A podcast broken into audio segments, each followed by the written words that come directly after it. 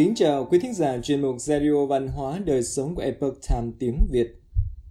Hôm nay, chúng tôi hân hạnh gửi đến quý thính giả bài viết Vaccine COVID-19 có dẫn tới các biến thể đột biến không? Bài viết của tiến sĩ Joseph McCullough thực hiện, Thu Ngân chuyển ngữ.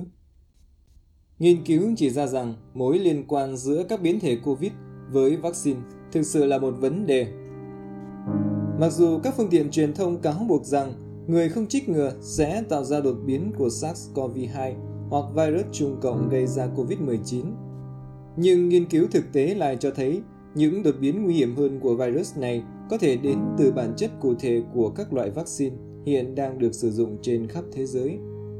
Một nửa số người Mỹ đã từ chối trích vaccine. Chỉ 49% người Mỹ trên 18 tuổi được trích ngừa đầy đủ, với 56% đã trích được một liều trong tổng số hai liều vaccine của Moderna Pfizer. Một số hãng thông tấn đổ lỗi cho những người chưa trích ngừa này là những nhà máy sản xuất các biến thể virus nguy hiểm hơn. Nhưng nhìn nhận sai lầm này đã che giấu một thực tế rằng việc trích ngừa hàng loạt có thể đưa chúng ta đến một tình huống thảm khốc hơn rất nhiều. Vaccine dẫn tới các đột biến của virus. Vấn đề đột biến virus là hệ quả của vaccine đã thu hút sự quan tâm rộng rãi của công chúng vào năm 2018 khi tạp chí Quanta nói về một nghiên cứu trên bệnh Marek ở gà của tác giả Andrew Reed. Bài báo có nhan đề Vaccine thúc đẩy mầm bệnh phát triển đã mô tả rằng giống như kháng sinh gây ra sự kháng thuốc, vaccine kích thích những biến đổi khiến bệnh tật thoát khỏi tầm kiểm soát. Bài viết này trình bày chi tiết lịch sử của vaccine phòng bệnh Marek ở gà. Được giới thiệu lần đầu tiên vào năm 1970, hiện tại vaccine này đang có phiên bản thứ ba vì nó không còn hiệu quả trong một thập kỷ. Nguyên nhân tại sao virus đã đột biến để trốn tránh vaccine? Tệ hơn nữa, nghiên cứu cho thấy loại đột biến do vaccine này đã tạo ra các chủng virus gây tử vong cao hơn và khó điều trị hơn. Bài báo trên tạp chí sinh học PLOS năm 2015 có nhan đề Vaccine chưa hoàn chỉnh có thể làm lây lan các mầm bệnh có độc lực cao. Báo cáo về kết quả của một thử nghiệm trích vaccine cho 100 con gà chống lại bệnh Marek và 100 con không trích ngừa. Sau đó, cả đàn gà đều nhiễm các chủng virus khác nhau. Một số chủng có độc lực cao và nguy hiểm hơn những chủng khác. Trong suốt cuộc đời của chúng, những con chưa trích ngừa thải ra môi trường các chủng độc lực thấp nhất, trong khi những con đã được trích thải ra nhiều chủng độc lực cao nhất. Bài báo trên tạp chí Quanta cũng chú ý rằng, phát hiện cho thấy vaccine phòng bệnh Marek làm gia tăng sự phát triển của nhiều chủng virus nguy hiểm hơn. Khi đó, độc lực gia tăng này có thể giúp virus vượt qua các phản ứng miễn dịch do vaccine tạo ra trên gà và gây bệnh cho cả những con đã được trích ngừa. Người được trích ngừa có thể là nguồn nhân lên các đột biến.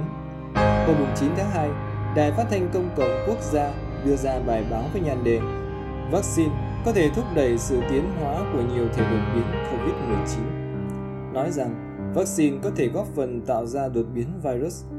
Mối quan tâm ở đây là liệu những người trì hoãn trích mũi vaccine thứ hai có trở thành quần thể vật chủ đối với các đột biến virus hay không.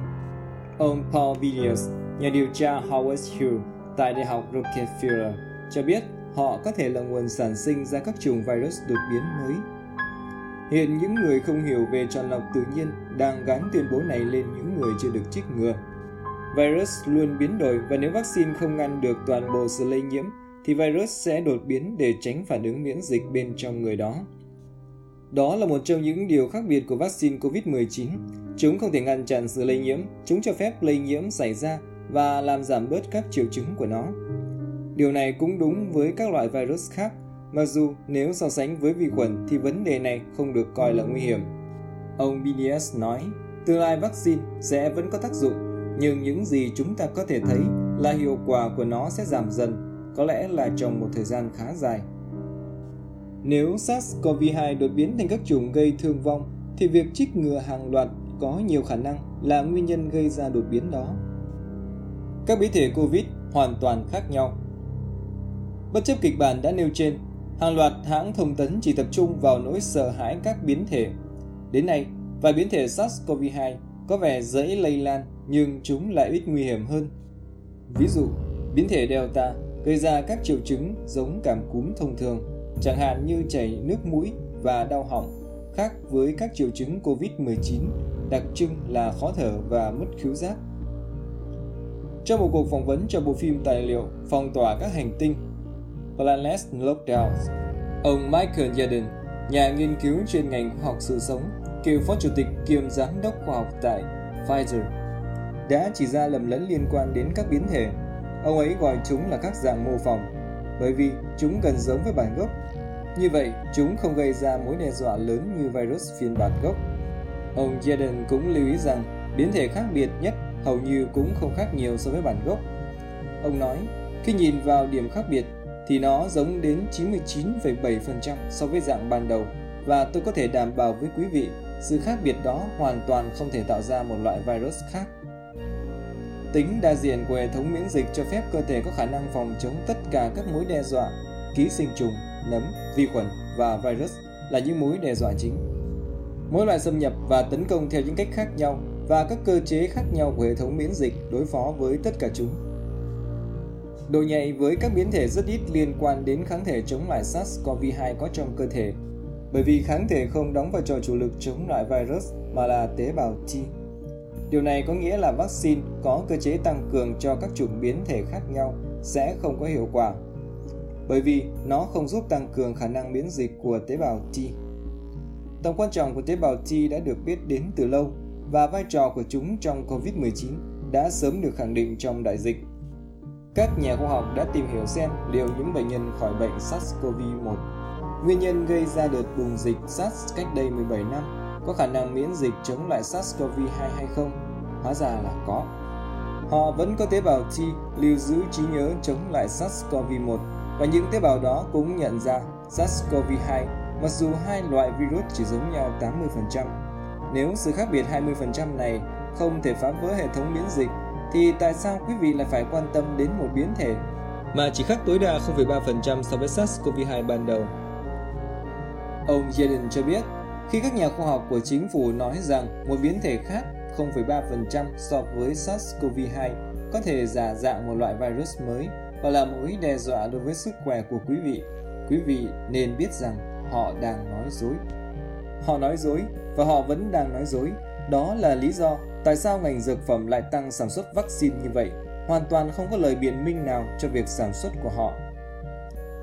Các đột biến có lợi cho thương mại vaccine Tạp chí Bloomberg đưa tin, bằng cách thúc đẩy nỗi sợ hãi về các biến thể, các nhà sản xuất vaccine bảo đảm luôn có nhóm người tình nguyện tham gia, ổn định như một phần thử nghiệm phục vụ cho mô hình kinh doanh vì lợi nhuận của họ.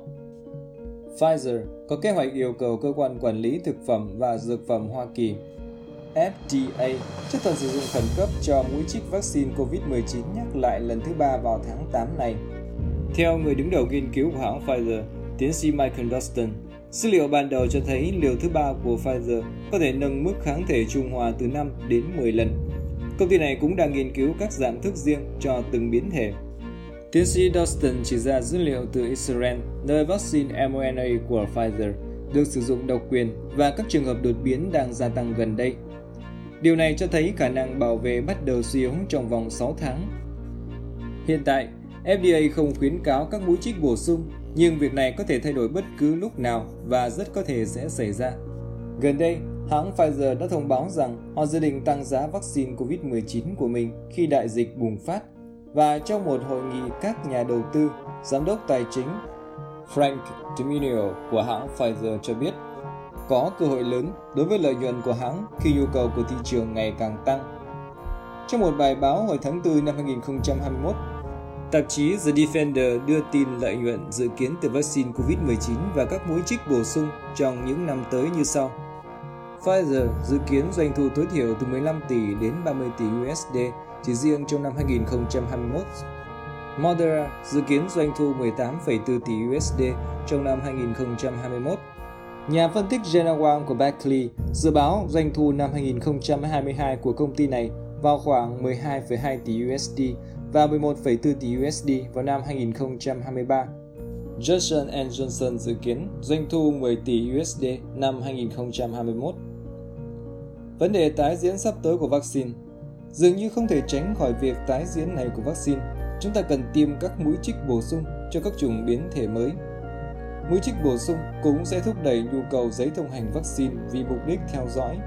Như tạp chí The Defender đã đưa tin, các mũi trích bổ sung COVID là tin tốt cho các nhà đầu tư.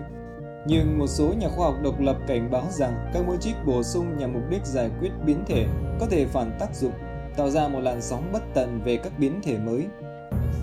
Các biến thể này có thể nguy hiểm hơn và dễ lây lan hơn so với các phiên bản trước đây của chúng. Hôm 6 tháng 3, chuyên gia vaccine, tiến sĩ Gears Vazenbos, làm việc tại công ty sinh phẩm GSK, công ty sản xuất vaccine Novartis, công ty sinh phẩm Sovi và quỹ Bill and Melinda Gates đã viết một bức thư ngỏ cho Tổ chức Y tế Thế giới. Trong lá thư đó, ông cảnh báo rằng việc thực hiện một chiến dịch trích ngừa hàng loạt toàn cầu trong lúc cao điểm của đại dịch có thể tạo ra một con quái vật không thể kiểm soát Áp lực tiến hóa khiến các đột biến mới và nguy hiểm hơn xuất hiện. Tiến sĩ Boss viết, chắc chắn là các chiến dịch trích ngừa hàng loạt liên tục sẽ tạo điều kiện cho các biến thể virus mới, khả năng lây nhiễm cao hơn và cuối cùng dẫn đến một lượng lớn số ca mắc mới mặc dù tỷ lệ bao phủ vaccine đã được nâng cao. Tình trạng này sẽ sớm dẫn đến sự kháng thuốc hoàn toàn của các biến thể đang lưu hành đối với các loại vaccine hiện tại vaccine COVID-19 sẽ cứu sống người bệnh? Có lẽ là không. Báo cáo trên tạp chí BMG của Phó Tổng biên tập Peter Dose có nhan đề Liệu vaccine COVID-19 có cứu sống người bệnh không? Các thử nghiệm hiện tại chưa khẳng định điều này, nhấn mạnh rằng trong khi thế giới đang đặt cược vào vaccine biến đổi gen như một giải pháp cho đại dịch, họ thậm chí không có ý định thực hiện các thử nghiệm lâm sàng để trả lời cho những câu hỏi then chốt, chẳng hạn như liệu vaccine sẽ thực sự cứu sống con người hay không. Trong cái rủi có cái may, đó là ngày càng nhiều người bắt đầu được biết về sức khỏe, sinh học, virus học và trích ngừa. Đây là những chủ đề hóc búa, nhưng để hiểu đúng sự thật, họ hiện đang lắng nghe tư vấn từ các bác sĩ và các nhà khoa học, những người đang dùng khoa học để giải thích sự thật ở đằng sau.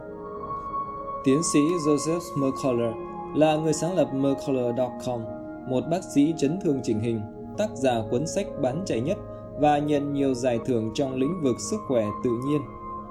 Tầm nhìn chính của ông là thay đổi mô hình y tế hiện đại bằng cách cung cấp nguồn kiến thức quý giá cho mọi người để giúp họ kiểm soát sức khỏe của mình.